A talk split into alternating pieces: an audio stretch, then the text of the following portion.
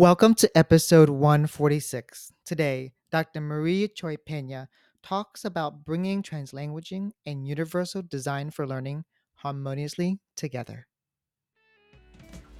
Welcome to the Teaching Multilingual Learners podcast. This podcast celebrates teachers who answer the calling to serve multilingual students and their families.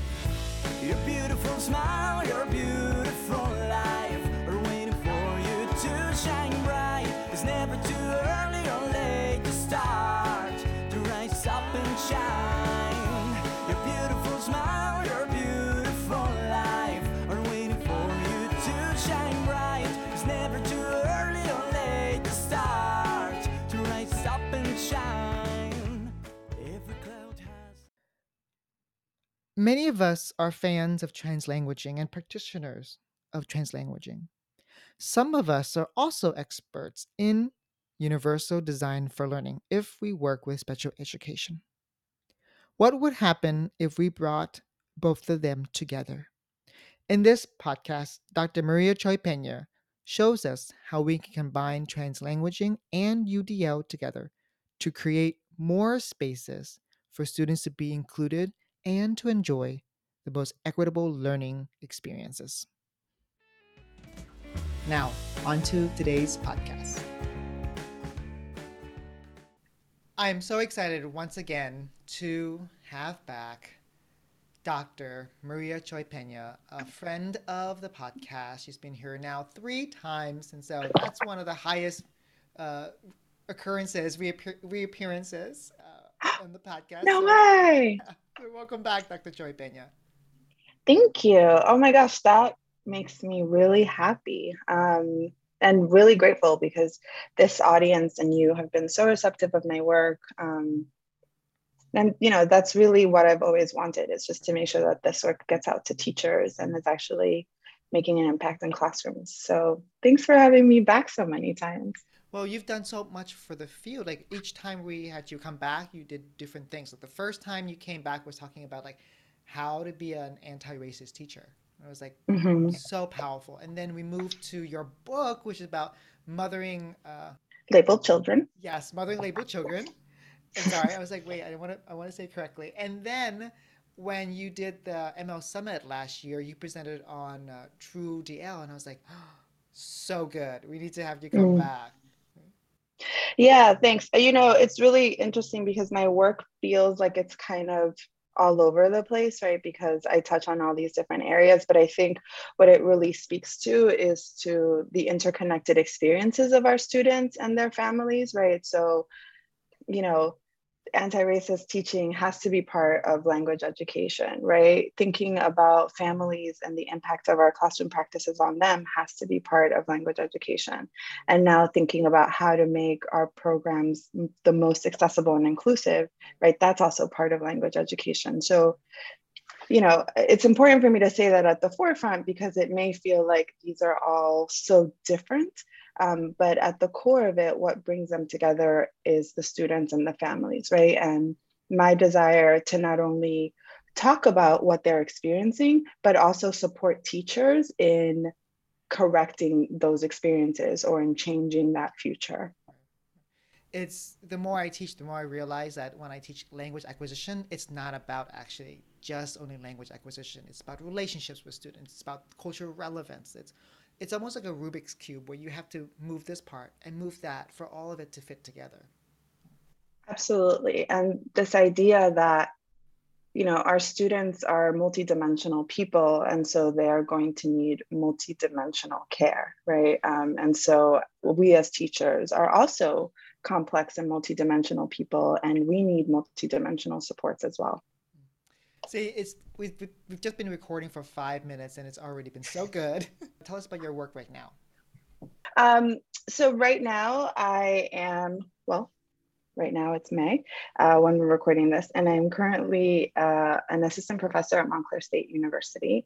Um, but I am moving uh, to Penn Graduate School of Education um, in July, where I will be um, working in the Educational Linguistics Division um, on anti-racist language education. Um, you know, obviously still incorporating anti-ableist components because that's the, you know, the crux of my work. Um, and in terms of my scholarship, I'm continuing to look at issues related to language.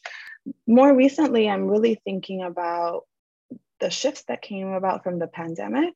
Um, how we're really thinking not only about families, but about learning um, and about education and about how we relate uh, as teachers and families together. Um, and, you know, just exploring what's out there. And there's so much to ask questions about and to look into, you know, especially even now as like the politics are changing and we're talking about um, different civil liberties, right? Like that is also incorporated in how we think about language and what could happen next for people who use minoritized languages. Well, those Penn students are in for a treat with you, Peña. oh, thank you. Can you tell us, uh, before we get into your true uh, UDL framework, which is about translanguaging and UDL, could you talk to us about how you came up with this framework? So part of this work really came about um, from my being a member in CUNY NYSIEB, which is the City University of New York initiative with New York State on emergent bilinguals. Um, and, you know, I was one of the few people who had a special education background, um, who was a member of CUNY NYSIEB, and I had been previously a bilingual special education teacher. So I've been working all this time and thinking about translanguaging and how do we make translanguaging not only a resource or a theory that we use for typically developing children, but for all children, right? Especially the students at the margin. And I have a friend, uh, Louis Olander, who was my classmate, and he also worked for CUNY NYSIEB. Um, and he was um, a UDL uh, specialist, right? That was really his bread and butter. Um, and him and I started talking and really thinking about kind of the places where there could be overlap. Um, and I remember in one of these little videos that we recorded for CUNY NYSIEB, we ended up saying something like, "It's not universal if it's in if it's only in English." And that really was kind of the seed that got planted, and that was about I would say four or five years ago.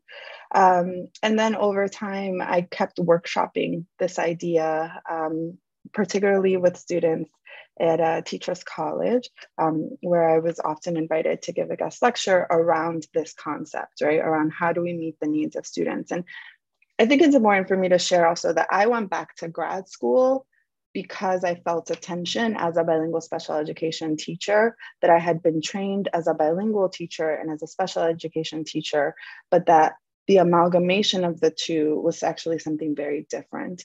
Um, and I was struggling in that space. And I think TrUDL really comes out of that wanting to meet both needs, right? Um, in a way that isn't just here we can just put these two things together but really thinking about it thoughtfully as like how do these things align?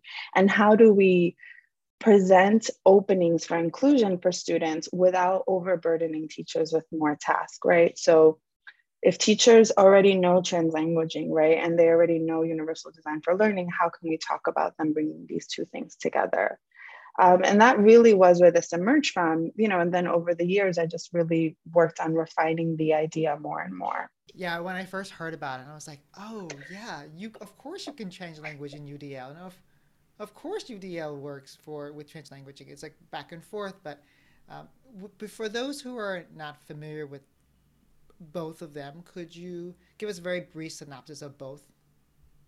Yeah, so you know, translanguaging can be thought of in multiple ways. I think we can think of translanguaging as a theory, right, which is understanding the practices of language users, right, from the perspective of the language user. So, what we used to think about as code switching, right, we need to understand as it's the same behavior that we see in translanguaging, it's just an, a different position of understanding right? So when we talk about code switching, that's from the perspective of the listener, because all you're thinking about is, oh, this person can't stick to one language. right? But when we're thinking about it from the perspective of translanguaging, you're thinking about it from a strength-based perspective, right? Of, oh, wow, this person is using all of their linguistic repertoire, all of the language, all of the words that they have, right? This is physical communication too, right? Facial language, um, body language to communicate, to make meaning, right? And so we view that as a strength, right? That it was more important to communicate, right, than to stick to a code. It is more that this person is more interested in being heard, right, than they are in being correct. Um, and that that's important, right, because for even with bilingual people, right, I was a bilingual te- a special education teacher, like I already mentioned, and you know, in the roller coaster model, it's like Spanish half of the day, English half of the day. But if I stick to those boundaries, a newcomer student, right, is then going to be silent for half of the day. Right. Or I'm going to watch their perceptions of communicating with me as a failure to learn English rather than a strength, right? And a comfort that this person is feeling more comfortable in our classroom community, that this person is feeling more valued, that they want to be seen and heard, right? Um, that they want to communicate. I think that that's the difference in translanguaging, right? That when we think about it as a theoretical framework, obviously then that comes into pedagogy, right? How do we structure our classrooms? How do we structure our language teaching? Um, how do we create intentional spaces for students to use their language? How do we structure our classroom practices so that we don't view those things as deficits, right? But that we view them as strengths and as opportunities to move students forward, right? And towards their fullest capacity. And obviously, it's also a political stance, right? Of believing that the way that multilingual people are and move about the world is valid, right? Um, and that it is not only is it valid, it is the way that the majority of the world functions, right? Um, and so to talk about monolingualism as normative is actually disingenuous and it's and it's connected to power plays, right? And trying to maintain systems of power. And so translanguaging is trying to disrupt that as well, right? And it's interesting to think about this framework or this idea, this theory of translanguaging, how it's evolved over time, and that people don't, you know, it's hard to understand how something can start as just we're understanding a language practice to seeing it as this political movement. But I think all ideas are like that, right? And all understandings of language or of human behavior tend to be like that. But the more we study something, the more complex it becomes, and the more we understand it as not only an act, right, but an act of survival, an act of being, an act of joy, an act of resistance. Um, and so I, that's how I think about translanguaging. Um, now, to switch gears to universal design for learning, universal design for learning, on the other hand, is a very structured kind of a thing, right? It comes, it's thought about as a science, right? It's very rooted in science and in positivist kind of theories, but yet it's created to make space, right? To make space for everyone. And it's really rooted in this idea of um, the social model of disability that disabilities are not inherently bad, right? Or impairments are not inherently bad. They become a disability when the person interacts with society and society has all these limits and walls. What does that mean? It means something like, let's say you are a pregnant person, right? And you go to a train station. If there are stairs there, right, that's going to be very difficult for you to climb up a set of stairs, right? And we could just assume that you can do it because everybody who is a non pregnant person, right, the normal person is able to climb the stairs. But why can't we think about how do we facilitate this person's participation in society rather than making it you need to fit into the structure because this is the norm? Right? And so UDL really comes from this idea, and it, it is really based on um, universal design, which is an architectural framework. Um, and then it was adopted into, into education. And it's this idea that we can create opportunities for access for people that benefits everyone in ways that we don't even recognize, right? So we think about something like sidewalk cutouts, right? Sidewalk cutouts were created for the garment district in New York City for them to be able to roll clothing from one part of the factory to another place, right? But they benefit strollers, they benefit people who are, go on bikes, but we mostly think about it as being wheelchair related. Why? Right? It's somehow like we've decided that the exception is the abnormal thing without thinking about how all of us really benefit from these different accessibility options. And so universal design for learning is really rooted in how do we make learning actually accessible to everyone across modes of learning so that we're not just saying, well, this is the lesson. We're all going to learn, you know, math the standard way and this is the path. No, right? We're going to find different ways because the interest for us is not on how you learn, right? But that you learn. And so that's really universal design for learning. It's finding multiple pathways for you to access the content and for you to walk away feeling like you've learned something, right? And having learned something. I wrote the word accessibility and participation. Both translanguaging and UDL like supports the learners so that they can participate fully in whatever way they show up, linguistically, mm-hmm. Cognitively, in whatever way we want them to. We want school to be inclusive, and and combining translanguaging and UDL makes the school really inclusive. It makes the learning equitable for students. Yeah, and also, you know, something that I didn't mention is this idea of oral speech production, right? That UDL also creates a space for students who are not ready to produce um, speech orally or for students who can't, right? Um, or, you know, like I'm trying to present this in a way that speaking isn't the norm, right? But there's different ways that people use language than oral production. And I think universal design for learning also allows that for us. And I think as language educators, we need to be cognizant that sometimes we take oral production for granted and assume that that's everything, that that is a representation for everything that a student possesses in terms of knowledge or even language proficiency, right?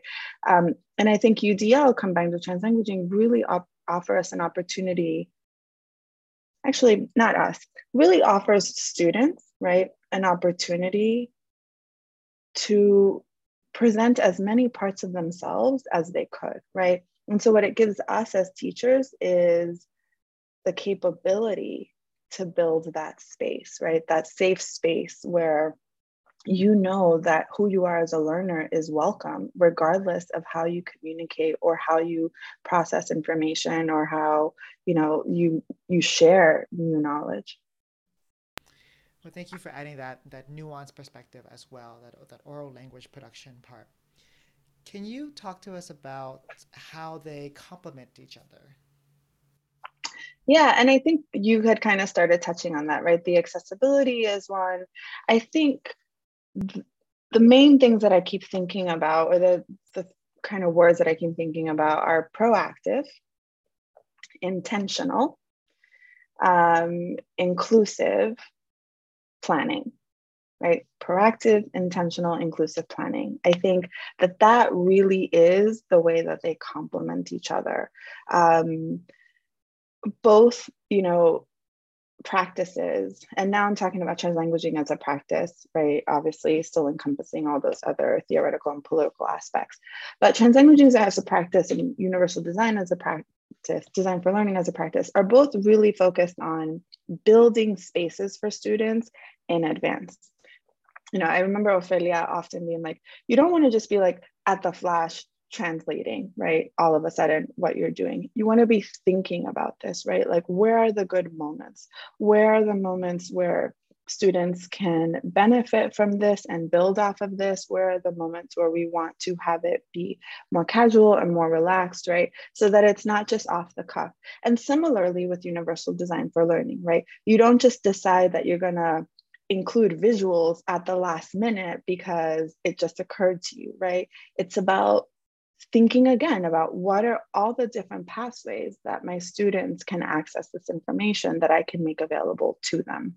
Um, and I think it's, you know, again, being responsive to where students are rather than where we as teachers believe that they should be. You just cited uh, Dr. Ofelia Garcia, and every time you talk about her, I always think about what she said about young scholars like you. It, she once said that you said how um, translanguaging has moved to um, encompass a political side, like teaching as a political act. She thanked young scholars like yourself who helped her see, oh, it's not just a theoretical framework, it's not just practice, it's dismantling language hierarchy. So she, mm-hmm. every time you mentioned her, I was like, she also mentioned you.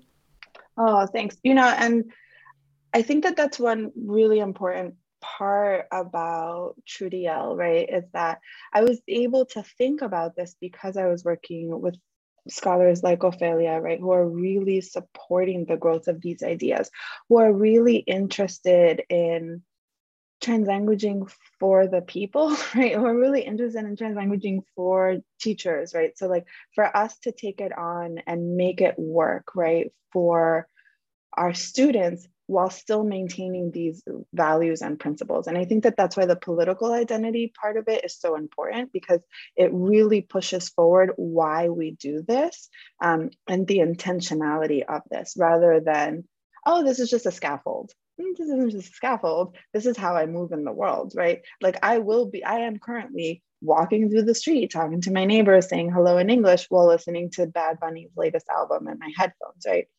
I am modeling that trans language life, right? Um, you know, even something like talking about Bad Bunny again, right? I watched an interview of him where the interviewer was talking to him in English. Bad Bunny was answering, you know, for the most part in Spanish, using a couple of English words that he had. That's a translanguaging moment, right? No one would view this multi-millionaire, multi like whatever artist as deficient, right? For communicating in that way. Instead, we look at it as like, wow, look how important he is. People are working around him and, you know, making this interview work. Why are our students not deserving of that same level of care, but also visibility, right? Why can't we view our students being in discussion with each other with such awe, right? With such appreciation for what is actually happening in communication right? So it's it's these ideas of how we look and understand the world that it's not just a classroom practice. This is how i live my life. This is how so many other children right and other multilingual people live their lives. And so i really think that that's what's brought forward right about understanding this. Even with udl right we do not all approach learning in the same way. That's why we have books on audio, right? We have movies about books. We also have large text and mini text. So, why can't we incorporate those ideas into our classrooms, right? Why is it that there's only one way to prove knowledge or prove growth, right? And I feel like TrUDL for me is an opportunity to create space for students to define themselves, right, as knowledgeable and as growing. When you shared that Bad Bunny uh, example, that story, I thought about Dr. Kate um, Seltzer, who also worked at uh, CUNY and she, when mm-hmm. I interviewed her, she said, translanguaging helps us see students in different ways. Right? And I was like, yeah. oh, yes, it's, it's exactly what you said. Let's move towards, you talked about planning part, intentional planning, uh, as part of TrUDL. Can you talk about the planning framework? Sure. Um, so the planning framework is really uh, structured around three questions um, or kind of three ideas for me. So the first is looking at multilingual and multimodal kind of teacher directed strategies, right? Um, and so you, as the educator, are selecting the strategies and putting them into practice and really thinking about how will this support students. Um, so that's the first tier. The second tier is thinking about multilingual and multimodal student practices, right? Um, so these are things that the students can take on. And again, we're focused on flexibility and on increasing student output. And I'll talk a little bit about what these look like when I give an example in this couple seconds or a minute.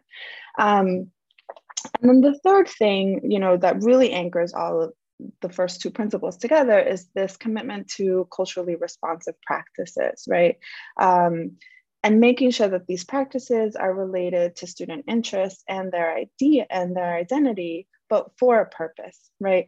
We're, we're thinking beyond, you know, the folk tales and fiestas, right? We're thinking beyond heroes and holidays. Like there are parts of culture that our students are interested in that are not those things, right? That we can be thinking about and be bringing into the classroom. Um, so typically what I recommend to teachers, you know, and because this is, again, this is a starting, this is a new framework, this is a, a build, a starting step. I really try to keep it very simple and maybe a little bit um, prescriptive in the practices that people will follow. But again, I just see it as if we start in this way, eventually with enough comfort, you can kind of take on, and it will could take on a life of itself, right? A life of its own. Um, but I was just really interested in giving teachers a starting place. Um, and for so when teachers are going to take this on i ask them to pick a part of their class that they are kind of interested in. So i always think about it in terms of a mini lesson right? So is it the teaching points the active engagement the independent part? Like where, where is it going to be? Um, so let's say we're thinking about the teaching point right? So i as an educator i'm going to come and do this work. I'm going to put together a lesson and i'm going to incorporate a TrUDL strategy into this. So what I would do is first I would go into the translanguaging uh, guide, right? And I offered a cheat sheet on this page um, and this article, which is linked. Um, TESOL has it as supplemental pieces, but I also, and I'll give you the link to this 10. I have a video where I talk about the strategy um, and I link the documents below it too. Um, and so I recommend that teachers first select a translanguaging strategy that they want to build off of. Um, and the reason why I start with a translanguaging strategy is because I'm thinking about this for language educators first um, and for special education teachers second. And the reason for that is because the issues of with, inclusivity within language education are much more pressing right now for me than the reverse.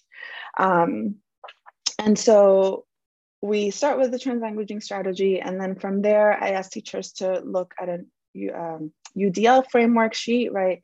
That looks at, again, are you concerned about representation, right? How are you gonna present this to the students? Action and expression, how are the students gonna take this on, right? Or how are they gonna show you that what they've learned or engagement?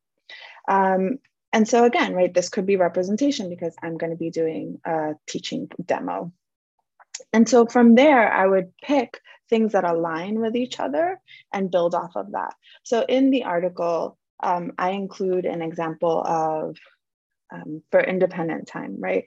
So the translanguaging strategy was allow students to audio record ideas first using both languages, then transfer to writing. Very classic translanguaging strategy. And I feel like it's a classic strategy that most language educators can use nowadays, right? Um, or a, are comfortable using. Well, then I looked at the uh, UDL framework and I looked under action and expression because this was during an independent time. What are suggested there? Use multiple tools for construction and composition. Oh, okay. So why is it just record an audio recording? Maybe I can think about different ways that students could record, right? And so I ended up expanding that to allow students to A, audio record ideas first using both languages, then transfer to writing. B, dictate the story, right? Using both languages, using computer software right? Or C, use sentence strips and starters or a closed paragraph, right, in the target language to write out their story. So again, still have the same linguistic goal that we had. We're just creating multiple opportunities for students to meet that goal, right? And that's really what I care about. It's students meeting the goal, not necessarily the how there are moments where the how matters, right? So maybe it is going to be a writing strategy that you care about where you're trying to get students to produce writing. How do we do that? Why can't we use computer software? Where is that in the rules, right? Like, why can't we use these tools that we use in society, right?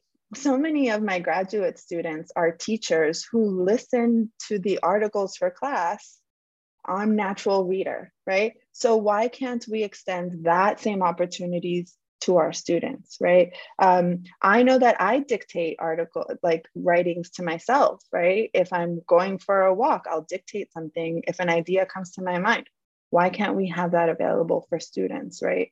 So it's really about intentionally creating these spaces and opportunities for students to get there.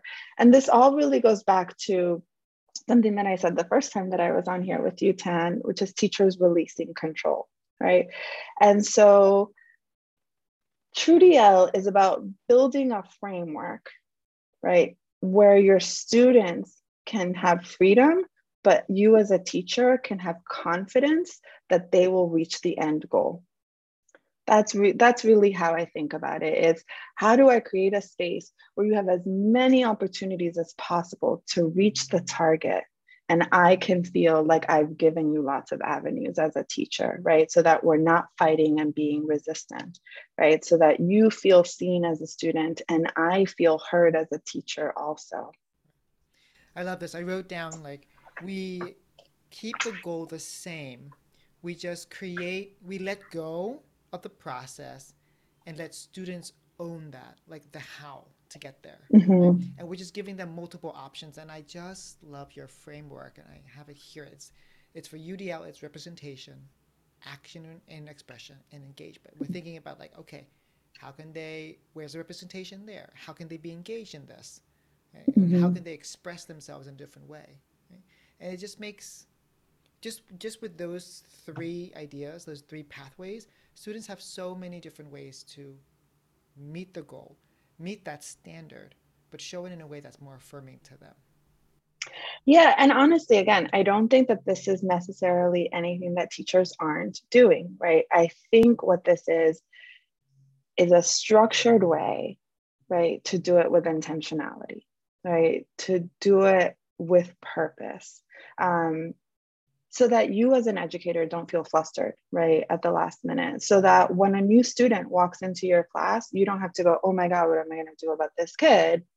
because you've had things built in right? One of the things that i've prided myself on as a university professor is that i do have a universal design for learning course. Like i've designed my course in that way my syllabus is designed in that way. So that whenever i have a student who comes to me and is like oh here's my letter from the disability resource center I almost always I'm really confident because when I look at it, I've already built in supports for that issue with, before the student arrives because I thought that it was appropriate for all students, right? If it's things like lateness policies, if it's things like choosing what the final project is in. I have students who submit a podcast, a blog, um, students who submit a paper, students who submit infographics, right? Because for me, again, the research process is what I care about, right? So how they show me what they learned is insignificant to me, right? Because it's more about where their passions being put into, right? Um, you know, I learn things not necessarily to write a paper every time, right? Sometimes I learn things because I want to build something. Sometimes I learn things because I want to improve at a skill, right? So how do we also create that space for students and that love of learning and the purpose of learning, right? That isn't just to finish this one task. Oh, I can just imagine. Well, how how schooling has changed when I went to university, where it's just like paper, paper, paper, and you're like, an infographic, a podcast as a summative. That's fantastic. Yeah, and I think you know because I'm training teachers and use these processes, it's important that I reflect them too, right? Um, I'm walking my walk or I'm talking my walk. That we as educators can recognize this. I mean, we hate sitting through lectures and meetings. We really find frustrations with papers. Some people love papers, right? But not everybody does. And like that's true for little kids too. And I know that there are standards in place and I know that there are requirements in place. And I'm not saying that we don't have to also meet those. What I am saying though is some of these students will meet those regardless. And this is an opportunity for us to get those students closer, right? So if you had a student who hated writing, whether you had the infographic or the video project on there, you know, doesn't mean that they're going to write more, they're, they're going to be more likely to write, right? It's just probably going to be a lot more resistance, a lot more tension. Um, but what if that student thought that they were writing a script for a video. That might be a different experience for them. And we know that from so, Krashen's work, when the affective filter is high, students are not exactly. going to, all the cognitive function is not going to be used to be creative, to be collaborative. It's to hide and defend. Exactly. And to resist. Well, this has been as such a practice. You every time you come on the podcast, I'm like, oh, she's so good. Oh, I need to change my practice. or I'm like, I want to go back and learn with you. So. But you know, I just want to say that I'm just so grateful to you and to teachers out there. You know, being in the classroom doing this work because if if you weren't out there doing this work, I wouldn't have the opportunities or the moments to reflect on, right? And I'm able to do this work because, you know, of the grace of teachers, because teachers are wanting to do the best, right? And because teachers are interested in learning more. And I refuse to buy into this idea that teachers are lazy or they don't want to do it. You know, like I know how hard we work. And so I want to produce pieces like this for us, um, for teachers to feel like, I know these things and all I need is just like a tweak in my practice, right? Rather than like a whole new reinvention. So I think another thing that's really hard in practices like this or when something new comes out is we feel like, oh my God, I've failed my students before. I haven't been doing it right. It's like when you know better, you do better. You didn't know. Now we know, right? And like I'm learning and growing, and I'm not sitting here acting like everybody should do this because it's amazing. It took me years, right, to like get this to a place where it's a 3,500 word paper, you know. So I think it's it's important to give ourselves grace as educators and um, to recognize that we're working together, you know, as researchers and classroom teachers. At least that's my intention. Well, I think this 3,500 paper is will be the seed for a multi-chapter book. So we're, we're ready for you to write this book. Oh no, we'll see. We'll see. I'm starting a new job. Didn't you hear? Speaking of your new job, um, what would not everybody is so fortunate enough to um, have a UPenn professor teach them. So, what is one thing you would like your uh, almost new teachers, like leaving teaching school, to know about working with multilingual students? We'll end there with the podcast. I want teachers to know that working with multilingual students is a gift. Um, it is it's an intellectual gift. It really is. You learn so much about the world, about relationships, about humanity. I just there's so much promise in our students. And I'm just so grateful that this is a community of teachers that sees that. Well, you are a shining light in that community and helping us. I, you told me once so, uh, at the end of our podcast, you said, Oh, Ton, I could do this twice on Sunday. And I'm like, Oh, I could do this twice on Sunday with you as well. Thank you so much, Ton. Until next time. Before we recap this episode, I have a favor and an invitation. My favor is to ask you to please review this podcast if you found it valuable so that teachers like you become inspired and informed in their advocacy work. My invitation is for you to enroll in my scaffolding learning or teacher collaboration courses. I've taken the principles that I've learned from experts in the field, I've applied them to my classes. I kept the things that worked and am sharing all of them in these courses. I hope you consider enrolling. Now, onto our recap. Dr. Cioè-Peña's framework for translanguaging within Universal Design for Learning is another way we can create and make learning inclusive for all students, regardless of their development linguistically. I want to emphasize wherever you see the most equitable and inclusive classrooms, you can find an intentional teacher planning ways for students to be successful. One way to ensure students are successful is to give more control of the process over to students. I'm still working on this part of letting go. With Dr. Cioè-Peña's framework, I can do a little better at letting go for students to do a little more with who they are and with what they have. Because who they are and what they have is already more than enough. Thank you for listening. I'll see you soon. Be safe and be rooted in peace. It's your turn to play traffic light teaching. Tweet at me either your red, yellow, or green light from this particular episode.